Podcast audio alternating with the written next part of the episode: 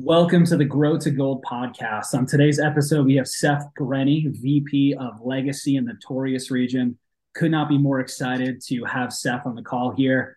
Little snippet um, Seth and I have actually never met in person, despite being in the same industry for 10 years. And I'm excited to get to know him the same way all of us on this call will here today. So, Seth, welcome to the podcast, man. Great to have you. Thank you. Yeah, I'm looking forward to it. I'm, I'm happy we got it done, Brett. Yeah, for sure, man. Thanks for giving me some of your time. So let's dive right in, man. Where are you from? Kind of give us the backstory on who Seth is, and let's start there.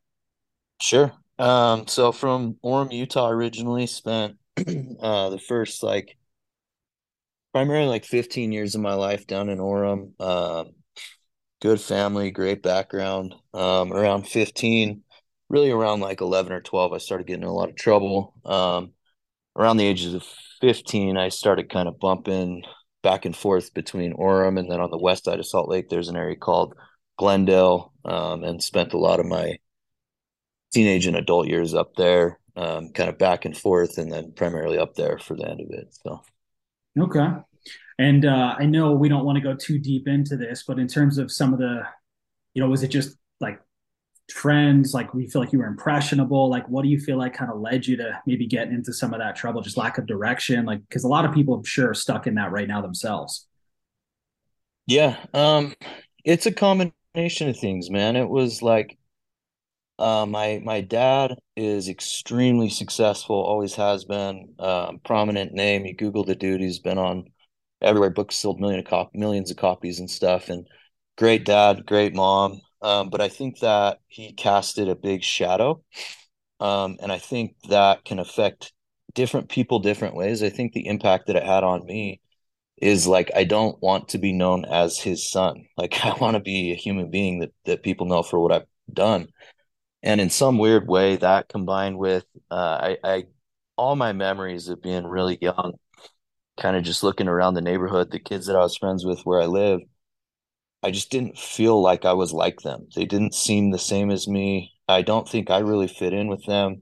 And and I don't think I really wanted to fit in with them, man. I think I was just different than the kids I grew up around. And so as I got a little bit older and started getting to, you know, uh, junior high where things are a little bit more diverse, um, I think I found guys that I felt like I fit in a little bit better better with. And a lot of them were getting into trouble. A lot of them were um, into drugs, selling drugs, a lot of that kind of stuff.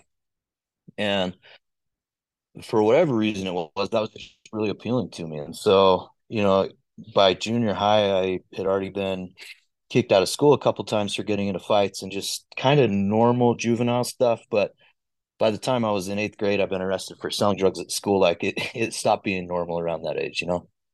Yeah, and I, appreciate you getting vulnerable and sharing that because for sure that's going to help people to connect to this conversation a lot more.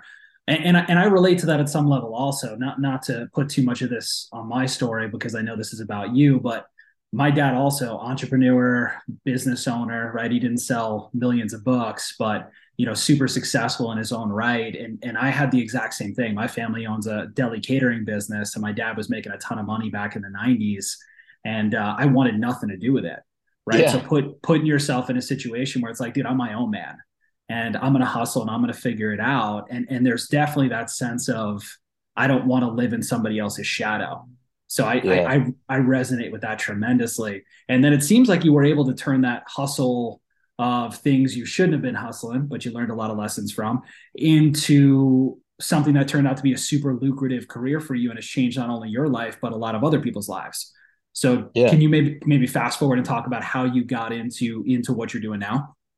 Yeah, yeah. So starting door to door for me, you know, I I started in alarms, and I've always viewed like your resume is all your time really in sales. So for me, it starts in junior high, but but it really when you get into door to door sales is when I I think your resume starts, and even when I'm recruiting someone, if they've been in alarms for four years and solar for one, I look at this person as a five year veteran, not a one year. Um, and so, yeah, 2010, um, a lot of rough years between the junior high and there, a lot of um, legal trouble, like a lot of that kind of stuff. But Um, it it, it kind of came to an end for the most part at that point in my life. I got out of like a year long jail stint.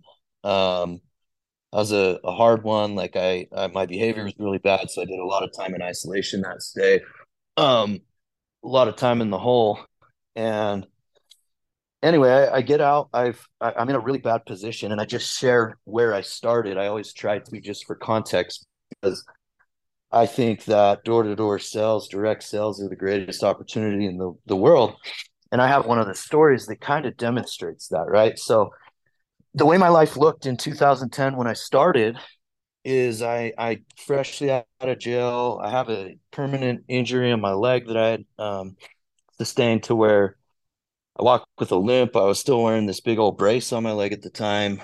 Um, I had a couple pending felonies. Um, my ex fiance at the time, who I was engaged to right before I went inside, had had a child uh, of mine while I was in jail. Placed that child for adoption. I was really hard on me didn't want that to happen, but it was definitely my fault, right? Like I was not a person who could be a father to a child um, at, at that point in my life. So kind of it, it starts there. I I have no possessions, like I own nothing. I have no place to stay or live or anything else. Um, I had I have this picture. I, I had these two black plastic trash bags. I always talk about that, just living out of two trash bags uh, with some clothes in them, and that's it. No car, nothing else. Um, and I started at a little alarm company and ended up on a blitz um, in I want to say August or September of 2010 in Las Vegas. That's wild. That is wild. I'm sitting here taking notes on your story because I just, like I said to everybody to start this, uh, you and I have never had the privilege of having a conversation before, and certainly not one like this. So you, yeah, so you get out of jail. I, I, dude, I just, I mean, I'm just kind of speechless by that story from there. So you go out on this blitz, and this might be a silly question, but were you able to go sell home security after having a felony on your record? I don't want to put anybody on blast, but were you allowed to do that? It's that's actually a really good question. It depends on the company you're, at. Legally, uh, that varies like city by city because every city has different licensing requirements. And so, if you're selling in a city like Las Vegas, where you, you just go apply and for the most part you get your permit, then yes, you can. Um, but yeah, I le- I technically legally was not allowed to, um, not because of my charges, but because I was not supposed to leave the state of Utah. I was on probation here, and so the first three full years of me doing alarms every morning when I was selling, because you don't really sell in Utah. Yeah. I had to call a number and they would read a color. And if they called my color, I had to get a same day flight back to Utah, take a drug test, and see my PO oh, to pretend I hadn't, yeah, I hadn't left the state.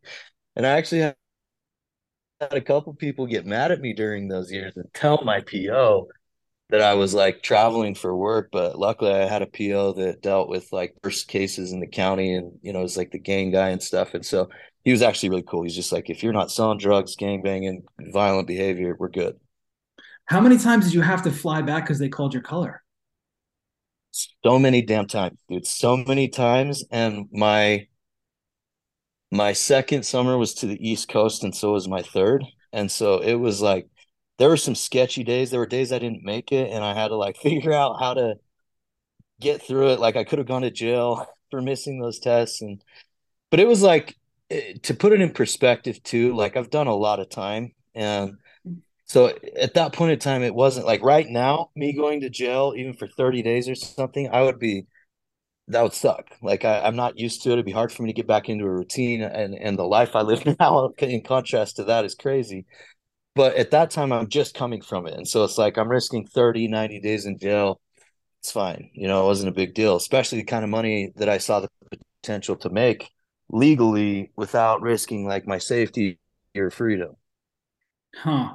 Did you ever so when you missed one or two were you ever back in for 30 or 60 days or it always worked out pretty well where you were able to sell your way out of it no, man, it was I I got really lucky. It was honestly just the PO. He was a good dude. he could tell I was doing good. I wasn't on drugs. Like there there was just nothing in my behavior that implied I was doing something bad, and so I think he actually I know he knew. He he knew. He knew that I was like leaving. I don't know how much he knew or what, but there were conversations towards the end as I was getting off to where he like alluded pretty strongly that he'd known the whole time and was proud that I hadn't like actually done anything bad, you know. That's awesome, man. So you look back and that guy was a huge influence in your life, whether you knew it at the time or not. For sure. Yeah. Yeah. That's a, yeah I remember a, his name, everything about that guy. I'd love to see him again. You should reach out, man. Just side note, wherever that goes. But that that's amazing. I'm sure he'd love to see because I'm sure he doesn't have a lot of success stories having dealing with some of the worst of the worst, like you said. Yeah. So yeah. that that's awesome, man. It's always better to ask for forgiveness than permission, and that kind of sounds yeah. like what you what you've always been doing. So 100%. so you get off. So you did two years in that sort of situation where you were doing alarms, almost three, and, almost three, and then you're off probation. Are you still in security at that point? Do you transition to solar? What what's the next step? Yeah, I stayed at security. I was at that company for three years. Um, and then I went to uh, even further down on the scale. Uh, I talk about this scale of like from owning your own dealer where your commissions are the highest per capita, whether it's solar, alarms, or anything else. And then on the other end, you have like the Vivint or the Legacy, like the big companies that provide a ton of service, but everyone knows they're not going to be lowest red line, highest multiple, anything like that. So sure. I went from like a little alarm dealer um, to pretty much a straight dealer model.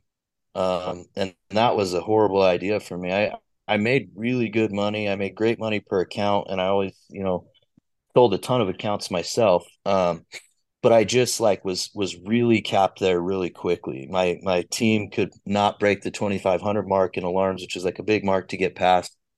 Um, and I felt capped there, and so I, I spent actually not even quite two years trying that and then I ended up at Vivint and was there until came to solar in 19. So, and then when you got into the solar game, did you start selling with Vivint or you went right away over to Legacy? No, man, my my parting of ways from Vivint was unique. Um, I everything about my story is pretty unique, but um, I'd say so. but uh, it it was like it was emotional. It was hard. I I had known for probably the last year I was at Vivint that I could make much better money by doing solar. Um, but my thing in life and like the thing that I stand with to this day is that relationships meant more to me than anything else. And so loyalty. I was completely, yeah, I was completely unrecruitable. Um, really loved the dudes I worked with, but that last year, so many things transpired. The people I was working with were going through a lot and there was just circumstances that led those relationships to change um, to a point where I had to leave. And so the reason I give you that context is um, I I didn't go straight to solar. I did explore Vivint Solar as an option, but I actually spent like six months um, pretty thoroughly like exploring the solar world. And you know, I've been around a long time now. I've been a top producer at every company I was at, ran big organizations was definitely far from the best. Like, no, you know, I think I'm far better at solar than I ever was at alarms, but but I, I was good enough to know that I needed to be careful with this move and that there was sure. a ton of potential. And so my strategy was to spend six months um, selling alarms to just kind of pay the to pay the bills while I explored solar and and that's what I did. So I, I met with 22 different companies, um, legacy the whole time being kind of the front runner. Um, there, there was a period of time where I really wanted to work with Vivint Solar as well, just because that was familiar and close, and I knew the guys down in the market. Still love those dudes, really good friends with them. Um, but I, you know, discovered that's what I wanted to do because it was comfortable and easy. And uh, Legacy definitely made the most sense for me. So after that period, that's where I made the move over to Legacy. I love it. And when you were transitioning over, I mean, obviously you've built, like you said, you've built big things, you've run big things, you've sold at high levels. Was it kind of a step backwards for a big leap forward transitioning industries, or did you kind of just transition over with a bunch of guys and now all of a sudden you're running things, it's just a different product? What what was the transition like? Um, yeah, it, it was a big step back, dude. It was. I I I did not take hardly any of my reps right away. Um, from from Vivint or anywhere else, any of the guys I knew, I have a really strict view on leadership, like a completely unflinching view that in order to be a true leader, you need to know every in and out of the job, and you need to be able to keep up with your very best people. I, I, I can't imagine trying to manage someone that can dominate me on the doors even today. It, it would be hard. It would be really hard for me, and so I didn't really want to recruit or, or build something until I knew I was the best at solar. Um, so yeah, I pretty much started. I came over with one main dude that I was really close with, and then maybe three or four reps. Um, but my focus was just to sell at the highest level possible. Um, and I was essentially a, a rep or an assistant manager, whatever you want to call it, that they brought me on on. Legacy's model is numbers driven, and it's like you can call yourself the king of the world if you want, but if your numbers don't match it, you, you don't get to call yourself anything. I love that. And then when you first transitioned over, were you back in so were you in Utah or what what market did you start out at? I was in Vegas. So I had moved Vegas. down to Vegas in um 15, I want to say 14 or 15 for Vivint to do like the GM year round program with alarms. So yep. I was living in Vegas. You live in Vegas. Okay. And then from the Vegas market, you built your influence there. And I love that attitude of of lead from the front and just earn every bit of it. And that's awesome. Um, and I respect the hell out of that. And then you got yourself up to a point where I'm assuming you went from top personal sales to one of the top offices in the company, built up other leaders around you, right? I mean, was it that natural progression that we all know how that looks, or was it a little bit a little bit different? How, how did the progression happen to get you where you are now? It, it was pretty much that, man. It was, uh, I mean, I started to build the org about a year in. I, I shouldn't say started. I probably had 20 or 30 people my first year or something by the end of the year. Um, but my emphasis had just been selling. I went out, I, I installed 232 accounts my first year. Um, and, an, and a thing that I had been uniquely good at was selling at a high price per watt. Back then, like loans were pretty new and yeah. uh, the, the attack from the people that were all ppas were like it's unethical especially if you sell at a high price per watt. And i was always just like shut the hell up dude. When i was at vivint like i walk in the door you have adt you're paying whatever you're paying. I don't even ask because i don't care because what i have to sell you is so much better. It's the exact same thing in solar yeah. We're in sales. Our job is to create value. The more value you create, the more you can charge for your product. That's the way that it works, whether you like it or not. So I sold it at a high price per watt, but I, I think that year really helped to set me up for the trajectory that I've been on the last four, um, where you know, I, I installed a, a, large quantity. They were all like self gen, like the setter closer wasn't a thing back then which makes it tough for me now when I have some of these animals working with me that that go do a ton of accounts, but they have setters. Um, but I made 2.1 million in personal commissions on on the deals that I sold and installed myself, and I think that's what made some noise in the industry. Um, and I think that combined with a long history of consistently doing 300 plus alarms, running big alarm organizations, like having good relationships with people, not screwing people out of back ends, not screwing people over, all these things that I just did because what I believed in, but they started to come to fruition now because someone's cousin who worked for me in 2014 and went home early and I paid his back end anyway hits me up. And the neighbor of some you know like all these referrals and then people who worked for me 10 years ago are calling me again and want to try solar like and so the the second year is really where the organization started to um, gain momentum. Um, the second year I installed, dude, I I'm so bad with numbers and timelines and things that I have to look to check. But it was over 100. It was like 112 or 13 or something my second year. But um, we we ran like 2,100 installs in solar, and and a lot of that was in Vegas. Vegas installed bare minimum 100 a month, most months over 150, and that that office was just a behemoth for a year and a half there, probably from six months in and and especially the next like year while I was there, most of my recruiting was to Vegas. Yeah, that's powerful. And then from there, you built your microcosm and just started pushing leaders out to different places over the market, over the country. And that's where Notorious was really the brain, like that, that was the initial burst of it, right? Yeah, yeah. It really started to catapult that second year year one, if you're getting recruited by me, and really mm-hmm. even year two, when I was still on doors, it's like I'm I'm flying you into Vegas, and the way that you're being, I, I knocked for 12 hours a day. I did it in alarms, I did it in solar, like eight eight in the morning till nine p.m. with a one hour lunch break every day, like clockwork. And so it was like if you're getting recruited, I'm flying you in. I won't see you the night you get in, but I'll pick you up if you want to go to the gym in the morning. If not, I'll pick you up after. We're knocking our first door before 8 a.m. and our last door after 9 p.m. And I'll recruit you while we go sell because I'll show you what's possible, right? And so most of that volume was recruited to Vegas, but I quickly branched out to like Utah, Phoenix for my first markets, got into Texas that same year. And it was kind of the same thing, except when I spent time with leaders, I would fly them in and they'd just knock with me. And that's where we'd like kind of huddle up until about two and a half years into legacy. That's when I was regional, senior regional, and kind of started not having bandwidth to sell at as high of a level. I did 72 my third year. Yeah, that's powerful, man. I mean, I can look back on my career and just the curbside moments I had with people when I just started in this business and wanted to quit early on or got promoted to the next level and and just same thing, right? Every level you're running into different challenges, but I respect the hell out of that, man. I think I, I never had the, and I'll use this word privilege to start in the security industry. So I don't know what that was like, right? But I've worked with so many amazing leaders that come from the security game where that's just what it was eight to nine, right? There was an hour lunch break, emotional sales. If you did 300 in a summer, like that was, you were considered good, right? Like I know the basics of yeah. it.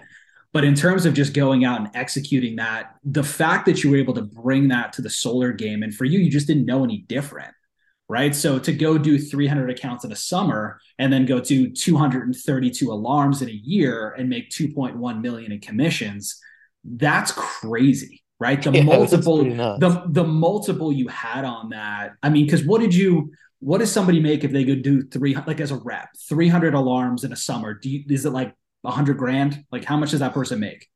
Depends on where you're at. They're probably 150 or something. I think my last year in alarms between overrides and everything else, I was like 340 grand. And but that's that was like in a three month period. One percent.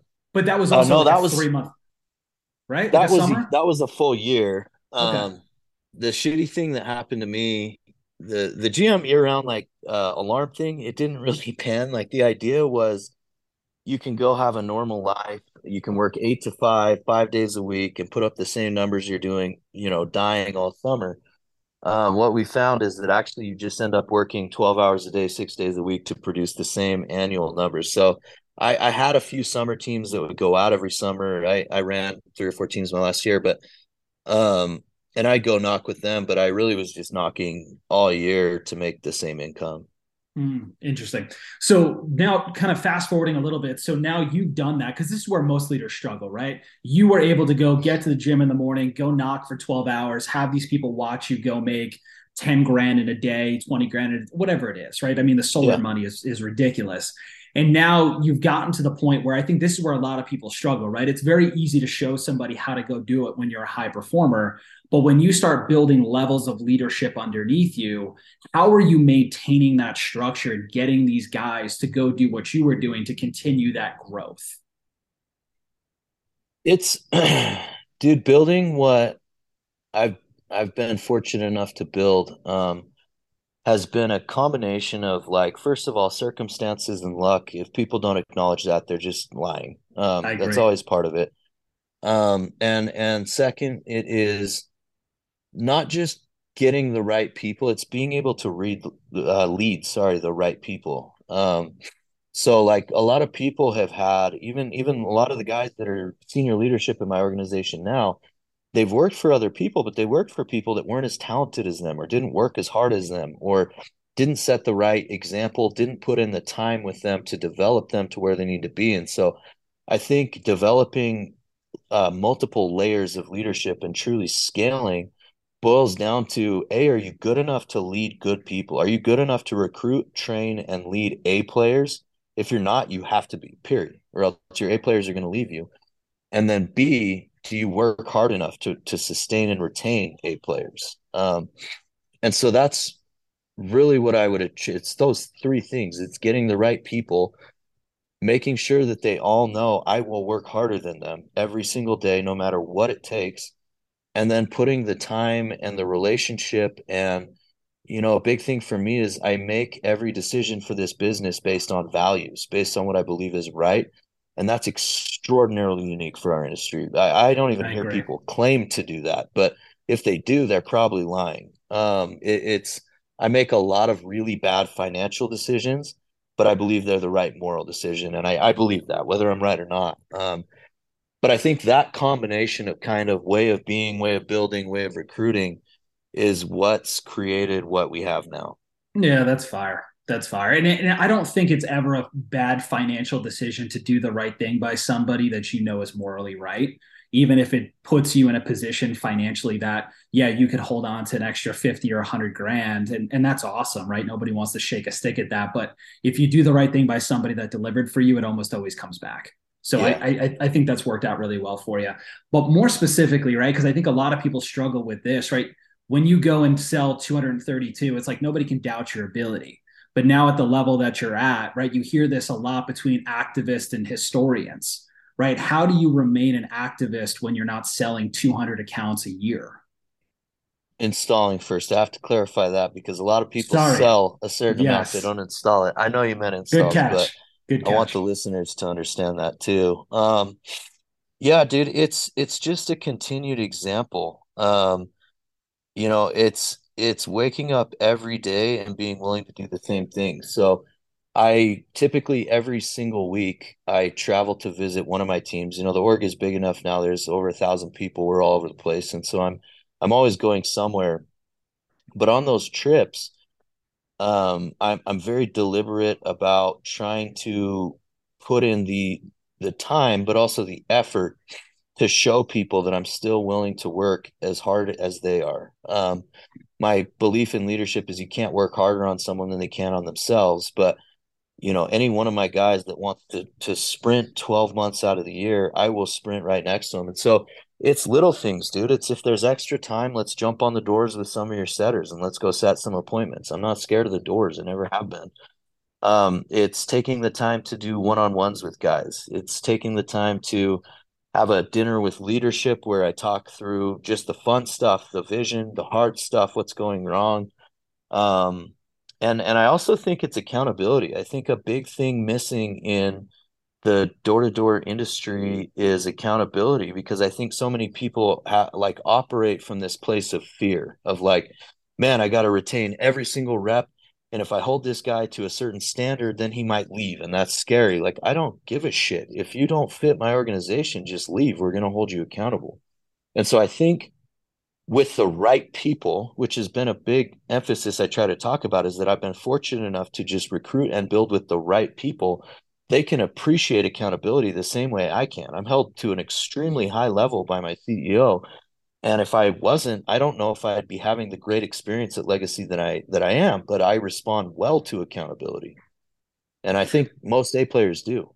Yeah, they, they need it, right? I mean, it's the uh, you know, it's the Tim Grovers of the world to the Michael Jordans yeah. or Kobe's, right? It's the ability to push people to a different level. And there's always a level of gratitude that comes with that, especially because at your level, you're hard enough on yourself as it is right? Yeah. so you you don't necessarily need that but again that that extra push is what's what's definitely gotten you to where you are. And i appreciate your vulnerability and self-awareness to understand that because that that that's a big thing. Because i think a lot of people see somebody in your position they're like oh you know he's kind of got it figured out. He doesn't really need that push. But again that doesn't stop. And i think that's something people need to be very cognizant of yeah and i dude i also think it's really important to hold yourself accountable in conversations with your people. Like I think one of the reasons, it, like you said, no, you're already hard enough on yourself. No one on the face of the planet is harder on themselves than I am.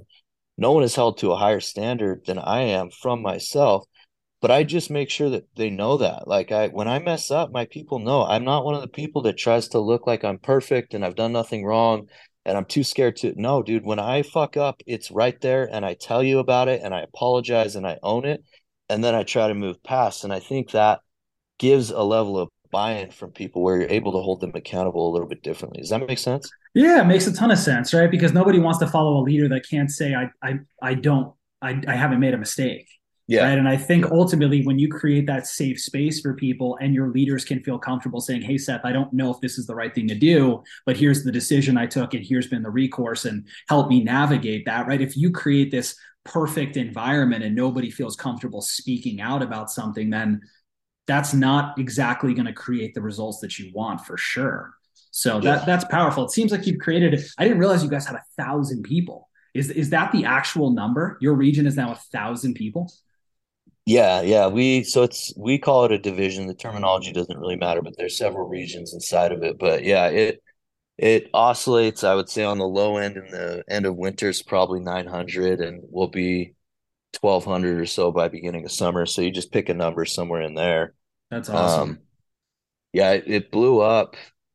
I mean, we were we were four or five hundred people as I moved back to Utah when they first promoted me to VP. Um, and then there's a guy named Cam Brown, who's my business partner. Um, and Cam had been recruited by Legacy to be like a corporate recruiter, work in the office. He'd been at Vivint Solar for a while, worked at Vivint Inc. with me back in the day.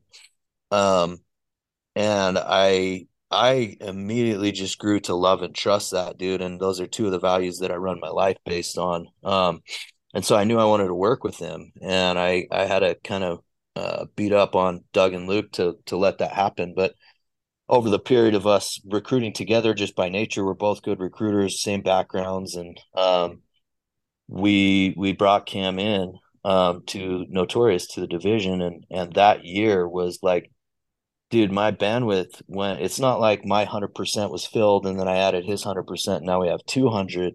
We we five x the shit. Like we grew so much, and we just we got along really well. I've I have the same level of trust with him that I have with a lot of the dudes I've been friends with for 25 years that I've been to hell and back with.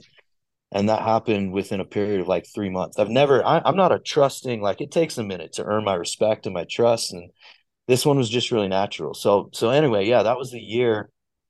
Um, we probably went from four or 500 to eight or 900. And then the next year continued to scale. And uh, that would be last year. Yeah, we did our our biggest year last year, and we'll we'll smash that this year. So, how many accounts did you guys do last year? Uh, we did 47 megawatts, like 46.9 megawatts. I don't know the number of installs, but it's a it's a lot more than those first that's, few years. yeah, sure. I mean that's beast. So just the structure of this, right? Are so Notorious is legacy, right? It's not an outs like it's not a franchise of legacy. You guys are one company. You're just a that Notorious is a division of Legacy Power.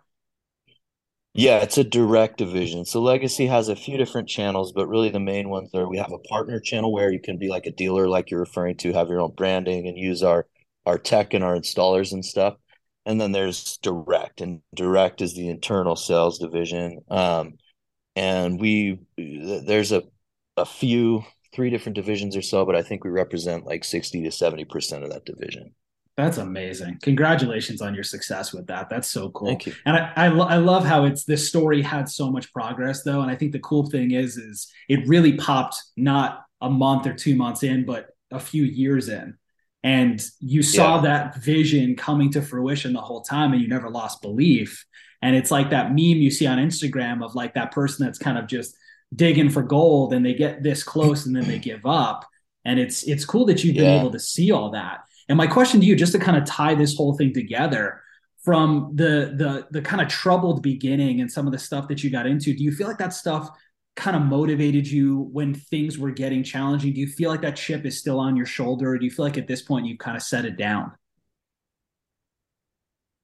I mean, dude, it was those are the most formative years of my life, right? And so the culture and the people I grew up with, they're they're my family to this day um, the ones that are doing life in prison and the ones that have changed their lives, there's no difference between them to me. Um, and and so I, I would say it's both. I would say for sure it's been a driving factor. Like I to this day, um, you know, I was thinking the other day about 2010 or 11 when I first started getting a little alarm money. Dude, I would be so proud to be able to afford that I could drink a Starbucks every day. Like I can't sure. even explain to you how cool that felt to me. I would like it was like a flex to me to walk around with a Starbucks cup.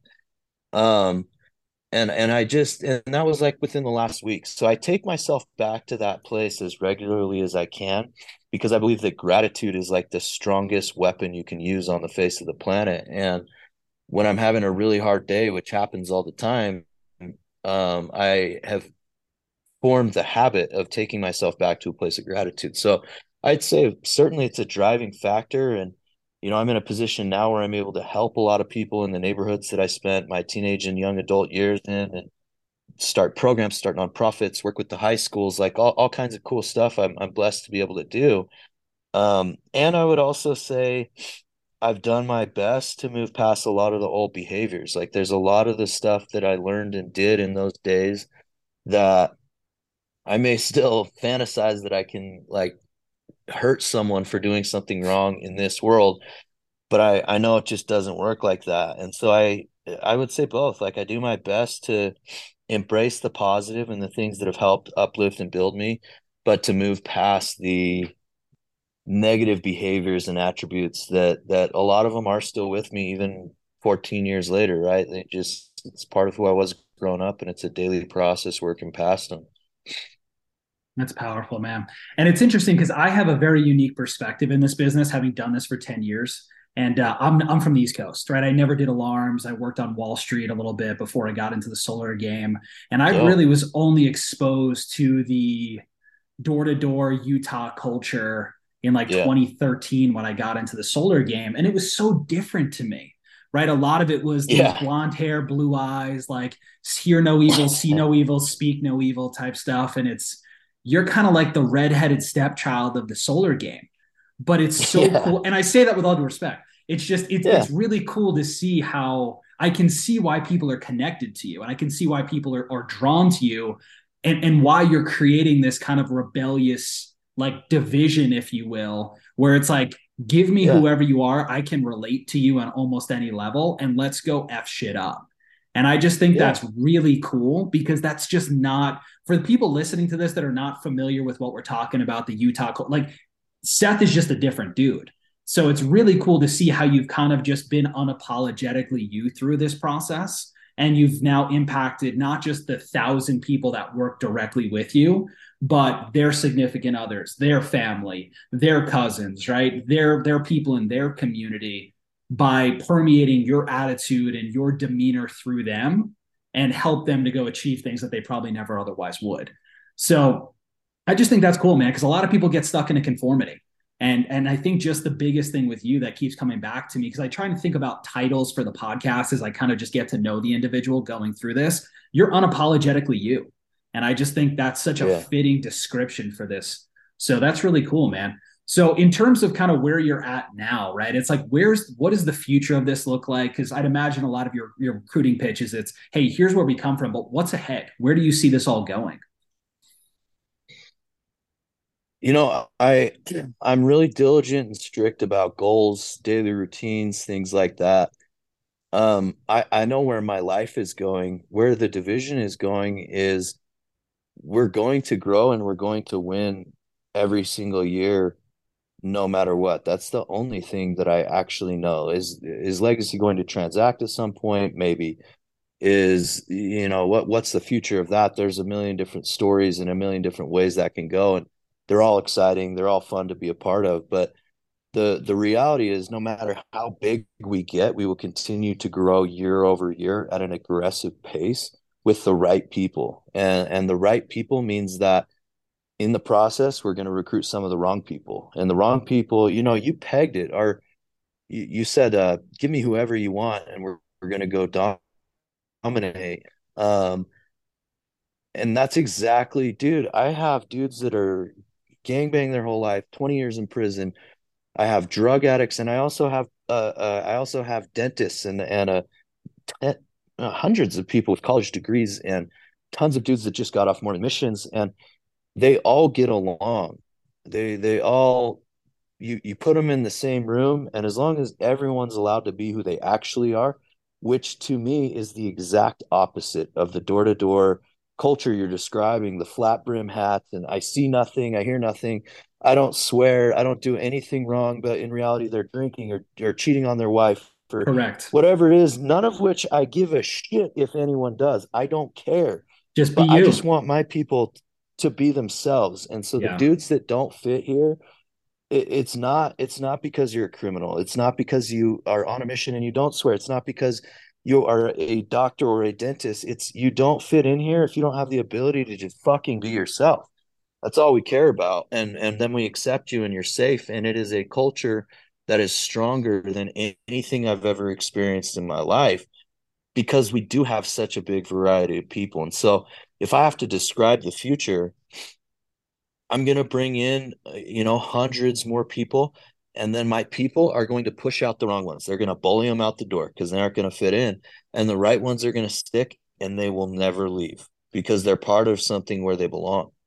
Yeah, the filtration system you've, and I, that's what I call it the filtration system, right? The filtration system that you've created with, because this whole thing at a thousand reps, probably even way before that, it was it was getting to this, but it's got a life of its own, right? Your leadership and your team they have their own perceptions and ideas that oh, might yeah. not be exactly in alignment with yours. They recruit and train this process maybe differently than you would, but there's obviously a level of trust and, and credibility there where now they're all growing this thing and you have people joining the organization that you've never even met and uh, you know obviously yeah. that that vision had to be there from the beginning in order for that to take place and for you to trust and delegate and empower. So that's really freaking cool man. And i, I had no doubt that this that this podcast would be delivered with a ton of value. Um, you and i have already been repping for 30 40 minutes at this point. So just for the sake of time purposes i just want to hear from you man. You know where you know where do you want this to go from here? And where, what do you want people to know about seth and, and just notorious and just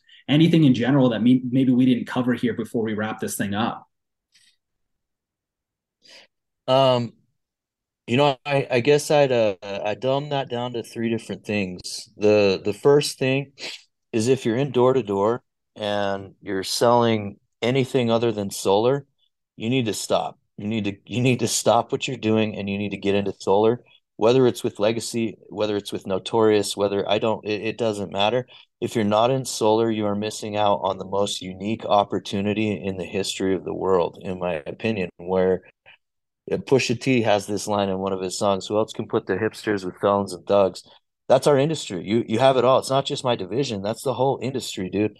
Anyone can come and make something of themselves if they're willing to do the work and learn. And so that's the first piece is if you're in door to door you're in any kind of direct sales you need to take the meetings from the people you know in solar. Um, the second thing is that this industry, um, you know, we're in a multi-trillion dollar industry that's at sub 10% market penetration uh, nationwide. Like this industry is going to continue to grow. It's going to continue to scale and the right people ultimately will continue to end up on top as long as they put in the work. And so the reason that I bring that up is because I want everyone that is doing this job right now, everyone that has dedicated their life already to solar, to understand that if you just keep giving the daily inputs, the industry will find you in the place you belong eventually. It's a hard industry.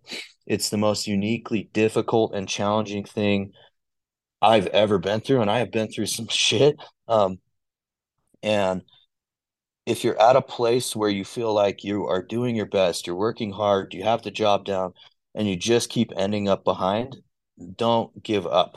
Keep going. This thing always works out. This thing, the in this industry, the dollars and the the accolades, they always follow value eventually. Sometimes quickly and sometimes slowly, but they always follow the value. So keep bringing the value. Um, and then the third thing is just explore the system you're in. Um, you know, when I came to Legacy Power, I had been in the industry a long time and I hadn't seen a fraction of the success that I've seen over the last four years at Legacy. And that's because I was in the wrong system and I refused to quit while I was in the wrong system. I refused to look around until I was in circumstances where I was forced to do that. I would say analyze the system you're in. Do you have do you have the right technology platform? Does your technology enable you to get ahead? Do you have the right culture around you? Are people pushing way harder than they are? Are, are people pushing to win more than they are for dollars? If your focus is dollars you're in the wrong place. The dollars fall when you when you go work do you have the right competitions platform around you? Do you have the right leadership structure? Do you trust everyone you work with? If you don't have those things you are not in the right system and you are not going to be rewarded fully to the, your, your capabilities. So i think that i mean it's all over the place but you asked me what i have to say at the end of it that's all i got man. No dude that's fire bro. I mean i've taken so many notes on this conversation and i said this to the uh the last guest I, I had on here. I do these podcasts as much as I want to put it out for everybody for selfish reasons because you know when people like you get on and drop dimes like this i mean you're going to impact people all over the world but a lot of this is just super helpful for even me to hear. So i appreciate you giving me a ton of value on this because i've taken probably four pages of notes here the entire time. So awesome value. And i had no doubt again like i said i know this is probably the third time i'm saying this here but you and I've never met. We've never had a chance to have this conversation. I've, I've known of you through association for a while now, but I'm just super grateful that you and I got the opportunity to do this. And I have no doubt that we're going to impact people through this. So, Seth, where can people find you? How can they connect with you? If somebody's interested in legacy, somebody's interested in just picking your brain because they took some value from this, how can somebody find you? How can somebody connect with you? Yeah, I'm happy you mentioned that. So, th- that's something I actually do want to say. I spend time like training teams at competitors. I do Zoom calls. I get on coaching calls. I was on a coaching call this week with a guy who just left the solar industry to do something else. My whole life, I spent 12 years of my life like hurting people, helping people make bad decisions, ruin their lives, throw their lives away. And I am determined to spend the rest of my life doing good. Um, and so, first of all, hit me up if you need something, period. If you want a call, if you want a text, if you want help with something, especially in this industry that I know pretty well, I'm here. Uh, Instagram's probably the easiest one. It's just Seth, S E T H dot Grenny, G R E N N Y, Seth dot Grenny. Um, Facebook is the same one, but I'm easy, dude. I, I, I'm happy to talk to anyone and, and help any way that I can. So I, I'm happy you mentioned that reach out. I'm not going to try and recruit every person that talks to me. I'm just not one of those people. Relationships are what matter to me. Yeah, that's fire. Bro, I appreciate you, man. Thank you so much. And hopefully, this is the beginning of a long friendship between you and I. I'd love to have you back on in the future, man. And, and thank you so much for your time. And hopefully, you took some value from another episode of the Grow to Gold podcast. If you haven't yet subscribed and liked, please make sure you do so so you never miss another episode. And we look forward to seeing you next time on the Grow to Gold podcast. Take care. Thanks for having me on. Appreciate you, Brett.